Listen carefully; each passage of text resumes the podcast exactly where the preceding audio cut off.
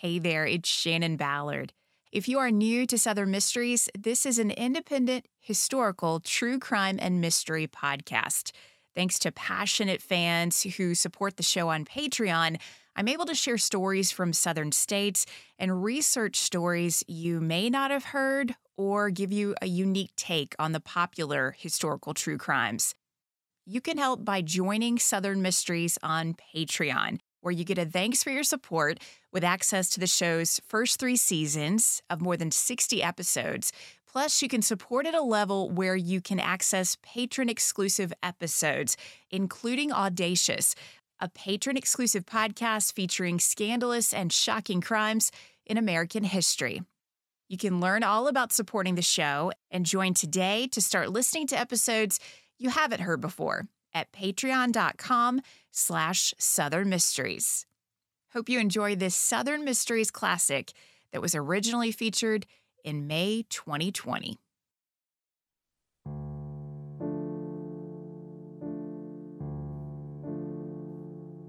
One of the biggest news stories in October 1934 was the kidnapping of a wealthy young woman from Louisville, Kentucky. Headlines told of G men searching for the prime suspect who demanded a $50,000 ransom for the woman's safe return. Seven days later, she would be set free, but her kidnapper remained on the run. Welcome to Southern Mysteries. I'm your host, Shannon Ballard. This is the mystery of the kidnapping of Alice Speed Stoll. The oldest museum of art in Kentucky is the Speed Art Museum in Louisville. Locals call it the Speed, but at the time of its construction in 1927, it was the J.B. Speed Memorial Museum, a memorial to Hattie Bishop Speed's husband, who was a prominent businessman, art collector, and philanthropist. The Speed name is associated with wealth and success, but the family name is also associated with one of the most captivating and terrifying stories of kidnapping of the 1930s when JB and Hattie's granddaughter, Alice Speed Stoll, was kidnapped and held in captivity, fighting for her life in the fall of 1934. Alice Speed met her perfect match in Barry Stoll, an executive in his family's oil company, which included refineries and gas stations throughout Kentucky. Barry's father, C.C. Stoll, was one of the richest men in Louisville. Alice and Barry were devoted to each other. When Alice was kidnapped from their Louisville mansion, Barry pleaded with her captor for her safe return and appeared on local radio broadcast each night she was gone, asking her captor to set her free.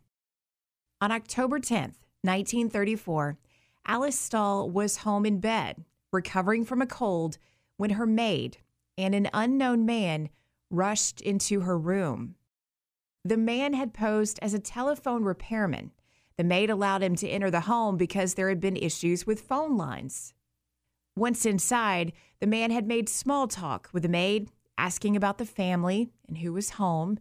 He checked the downstairs phone line and then asked to check the upstairs line, which happened to be in the master bedroom with Alice Stoll. The maid knocked, tried to enter, but was pushed into the room with a gun to her back. A shocked Alice Stoll asked why this man was in the house, and he replied he had come to kidnap her.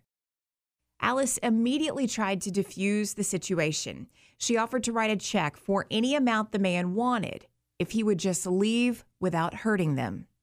But the man said he had come to take a Stoll. He laid his gun on the bed while he reached in his pockets for wire he brought along to tie up his victim. That's when Alice attempted to grab the gun, and the kidnapper grabbed a pipe and hit her on the forehead. Alice continued to resist, tried to run from the room, but was hit again, fell to the ground, bleeding and disoriented.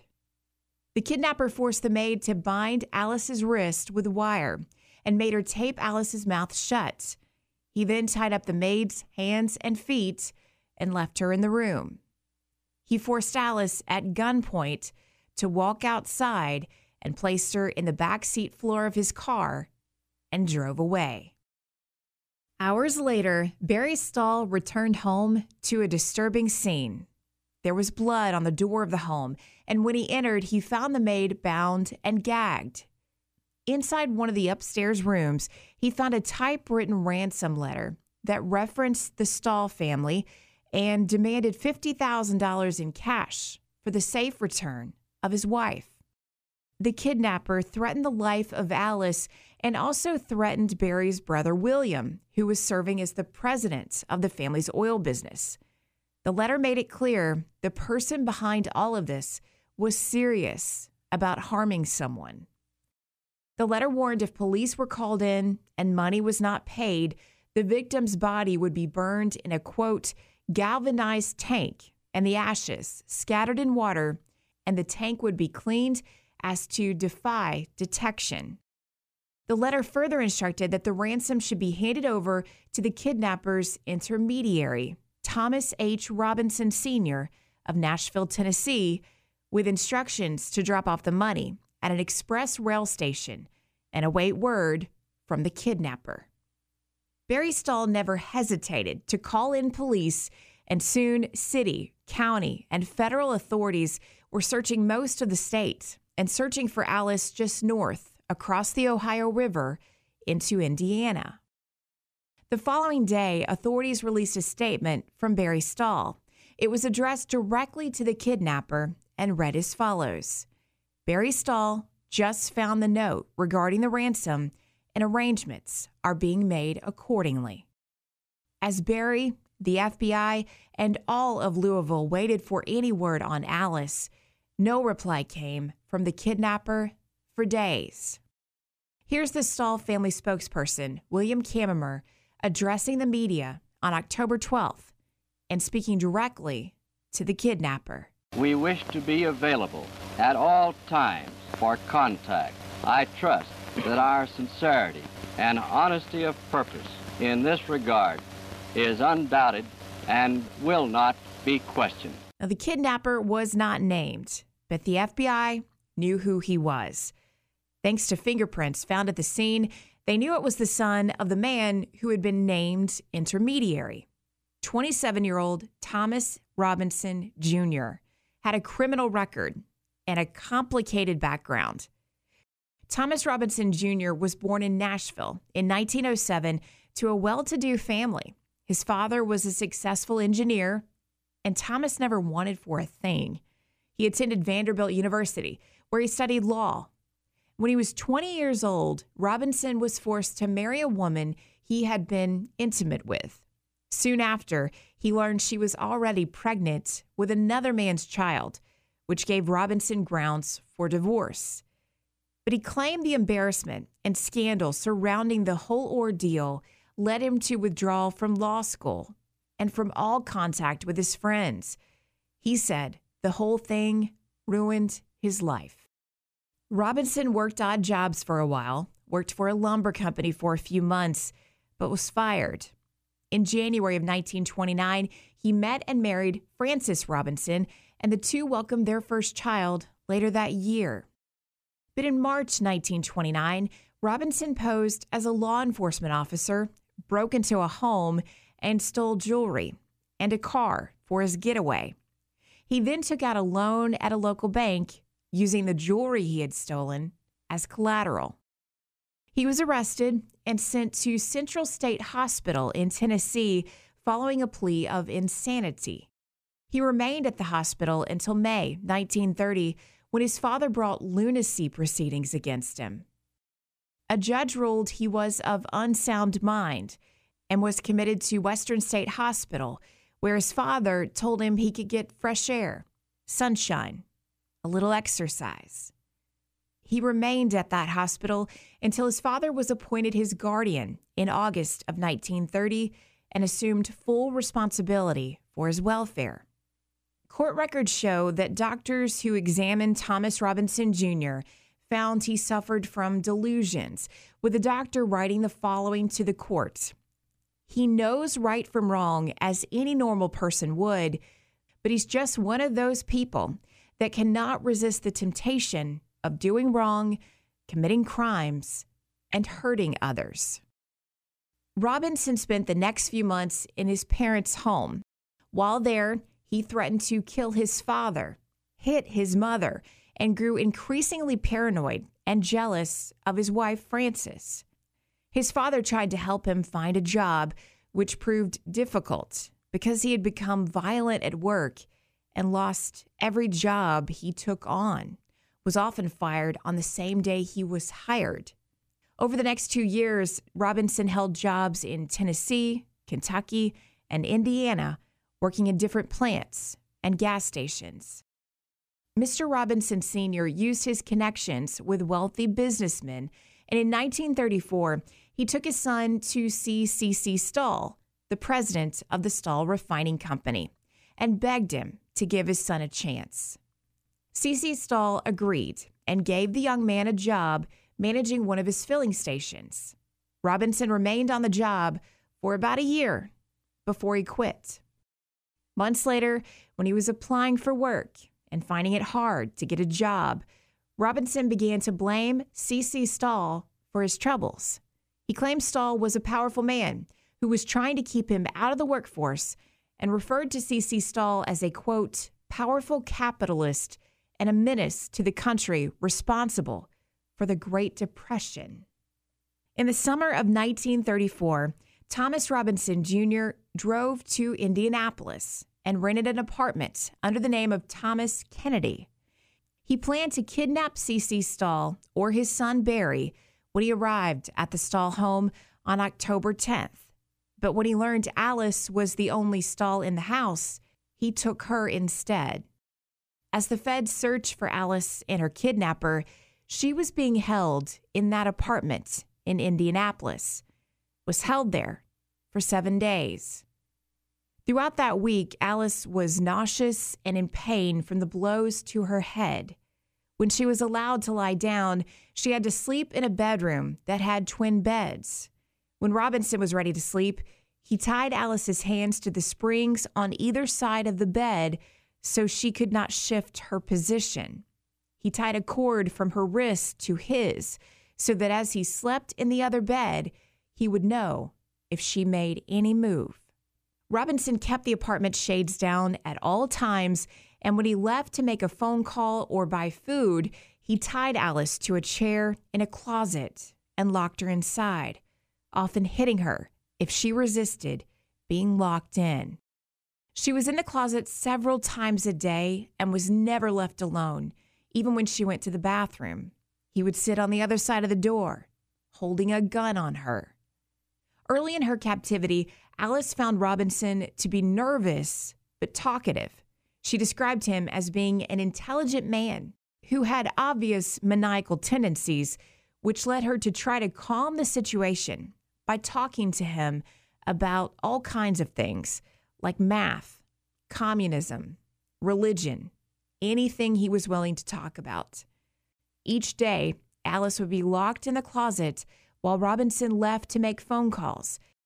He grew more and more impatient and seemed to be near a breaking point.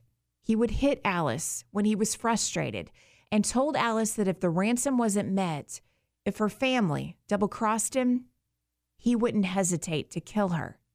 And Alice believed him. Authorities believed him. Press reports show police searching the Stoll property and the surrounding area for Alice Stoll's body because with each passing day, there were real concerns that Alice Stoll was dead. Robinson had taken Alice on a Wednesday as Barry Stoll and the family worked on the cash ransom demands and waited for instructions on delivery. Alice was forced to write letters. The first was written on Saturday and addressed to Dear Mr. Intermediary. Robinson forced Alice to enclose her wedding ring as proof of life. He instructed Alice to tell the intermediary, his father, Thomas Robinson Sr., that once he received the $50,000 from the Stolls, he was to hand it over to Frances Robinson, who would receive instructions on how to proceed. The second letter was written on Sunday and addressed to Barry Stoll. Alice wrote that she was unharmed apart from a cut and instructed Barry that a woman would now be delivering the money directly to the kidnapper. If anyone followed her or interfered in any way, Alice would be killed. Once the letters were received and instructions were clear, Barry Stoll obtained $50,000 in the specific bills Robinson had demanded 10 and $20 bills. Once the feds recorded the serial numbers for the money, the ransom was transported to Nashville by FBI agents. The money was delivered to the office of Thomas Robinson Sr.'s attorney on Monday, October 15th, and then turned over to Frances Robinson, who made the drive to Indianapolis to deliver the money to her husband. FBI agents initially tailed Frances Robinson, but they lost her well before she made it to Indianapolis. Once she arrived at the apartment, Frances begged her husband to take the $50,000 and just run. But when she refused to go with him, he stayed in the apartment. Alice Stoll was tied up, put in the closet, and listened as Frances and Thomas Robinson Jr. argued over her fate, whether she would die. Frances maintained that Thomas had the money he was free to leave. There was no need to hurt Alice anymore. But Thomas insisted it would be better to shoot her and leave her in the closet. Frances was eventually able to convince Thomas to leave with a majority of the ransom money. He left a little behind for his wife and child. Once Thomas was gone, Frances led Alice to a nearby drugstore where she called for a cab. Now, Frances knew if she accompanied Alice to the drop off location her husband had picked, she would be taken into custody. But she refused to leave Alice's side. Thomas Robinson Jr. had read that one of Barry Stoll's cousins and her husband lived in Indianapolis and had guaranteed the family that once ransom was paid, Alice would be dropped off at the home of Reverend and Mrs. Clegg. Alice had never met Mrs. Clegg. In fact, she very kindly and properly introduced herself when Mrs. Clegg opened the door and welcomed her in. Alice used the Clegg's phone to call home. When there was no answer, she called a family friend and asked her to inform Barry that she was free and would be home that evening. The Cleggs then offered to drive Alice back to Louisville, and within an hour were met on the road by the FBI, who escorted them back to Kentucky. Alice was quiet most of the way home, not speaking of her experience, and the Cleggs knew not to press her with questions. The only thing Alice mentioned along the ride was that she was looking forward to seeing Barry and how beautiful the scenery was on that long drive home. It was obvious to Barry Stoll that Alice was shaken and injured when she returned home Barry would describe his wife as being in, quote, horrible shape, saying her lips were drawn and bleeding from where the tape had been, and her lips were raw. There was blood all over her forehead, and she was completely unnerved and completely shattered. Once Alice was safely home, the FBI assigned an agent to guard each member of the Stoll family. They were concerned that Thomas Robinson Jr. would return to try to harm them. Robinson became one of the FBI's 10 most wanted fugitives under the Lindbergh Kidnapping Act, which stated that if the victim of a kidnapping was injured, the perpetrator could face the death penalty. While Robinson Jr. remained on the run, authorities arrested Thomas Robinson Sr. and Frances Robinson. Both were indicted on October 20th and charged with conspiracy to kidnap Alice. They faced trial together with Alice Stoll telling the court that Frances Robinson did not harm her. In fact, Alice said she believed she was alive because Frances Robinson refused to leave her when Thomas wanted to shoot her. It was also revealed in court that Thomas Robinson Sr. had initially refused to be involved as an intermediary, saying he wanted nothing to do with his son and the crime. The Stolls begged him to move forward, because they needed his help to pay the ransom and get Alice home safely. In the end, Robinson Sr. and Frances were acquitted. Thomas Robinson Jr. remained on the run for nearly two years. One big mistake afforded him the luxury of that time on the run with the ransom money. When serial numbers from the ransom were published, there was an error in the order, which meant that when Robinson bought a new car and drove across the country several times, he spent the ransom money without raising alerts of any kind on the part of the folks he was paying or the banks handling the money. The serial numbers didn't match the ones that had been published and associated with the crime. Thomas Robinson Jr., one of the FBI's 10 most wanted fugitives, was able to travel across the country, staying in fine hotels like the Waldorf Astoria and Ritz Carlton. He threw away a lot of money on betting at racetracks and in nightclubs. In his own words, he threw away money left and right. And it wouldn't be the money that led the FBI to Thomas Robinson Jr., it would be his habit of dressing in women's clothing and visiting drugstores. He had done this several times, but it would be a man working the soda fountain at a drugstore in Glendale, California in May of 1936 who noticed this customer was trying to appear as a female, but was in fact a man. A man who seemed kind of familiar, like one of the men on the FBI posters he had seen. He called the police, who notified the FBI. They tracked the man to a Glendale hotel where they moved in and arrested Thomas Robinson Jr., who at the time of his arrest had in his possession a pistol and a little over $2,000 left from the $50,000 ransom. The one time law student chose to serve as his own attorney, and on May 13, 1936, Robinson was extradited to Louisville and arraigned on kidnapping charges. He agreed to plead guilty to escape a death penalty trial and was sentenced to life in prison. For the next seven years, Thomas Robinson Jr. was incarcerated at Leavenworth and then Alcatraz, where he worked on appeals. Eventually, his case reached the U.S. Supreme Court, and Robinson was granted a new trial. A risky move, considering he would go from life in prison to death row if things didn't go his way. Throughout his retrial in 1943, Robinson tried to downplay the kidnapping of Alice Stoll and said their time together in the apartment it was calm. He described it as friends just spending time together, listening to the radio, reading the newspaper, and having long talks about all kinds of things. Robinson claimed Alice Stoll didn't seem ill or injured to him and seemed to take the whole affair in stride, as if it was all just a joke. He claims she never even tried to get away from him. But the state used Thomas Robinson Jr.'s own words against him, reading the transcript of his confession when he was captured in California.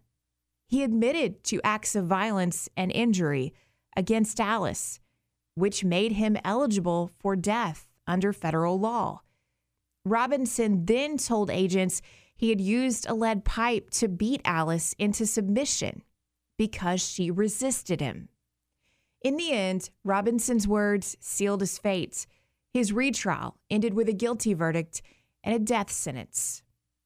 Following an appeal, his sentence was upheld, and Thomas Robinson Jr. was set to be executed on June 8, 1945. While Robinson sat on death row, he never imagined the death of a president would save his life. In April 1945, President Franklin Roosevelt died suddenly, and his vice president, Harry Truman, took office. Just 33 hours before Thomas Robinson Jr. was scheduled to be executed, President Truman commuted his sentence from death to life in prison. Robinson remained at Alcatraz for a few years before he was transferred to a minimum security prison in Florida minimum security being the key words, because Thomas Robinson escaped from the prison work detail in 1962, and he did it again in 1965 after he was denied parole. After serving 35 years in prison, Robinson was set free, released on parole in 1970. The former public enemy number one returned to Tennessee, where he remained until his death in 1994.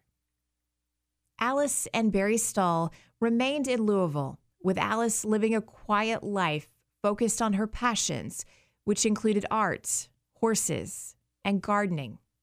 Every winter, the Stolls traveled to Grand Cayman, where they spent months on their farm and beach property in paradise. It's where Barry Stoll died in 1983. We can only imagine that Alice Stoll was haunted by what happened to her in 1934. She survived a violent kidnapping and captivity with a madman. You can't escape the memories of a crime like that, but Alice Stoll's life was not defined by it. Stella Adler wrote that life beats down and crushes the soul, and art reminds you that you have one. Perhaps that's one of the many reasons Alice was so passionate about art. When she died in Louisville in 1996, she was 90 years old. Alice bequeathed more than $50 million to the Speed Museum.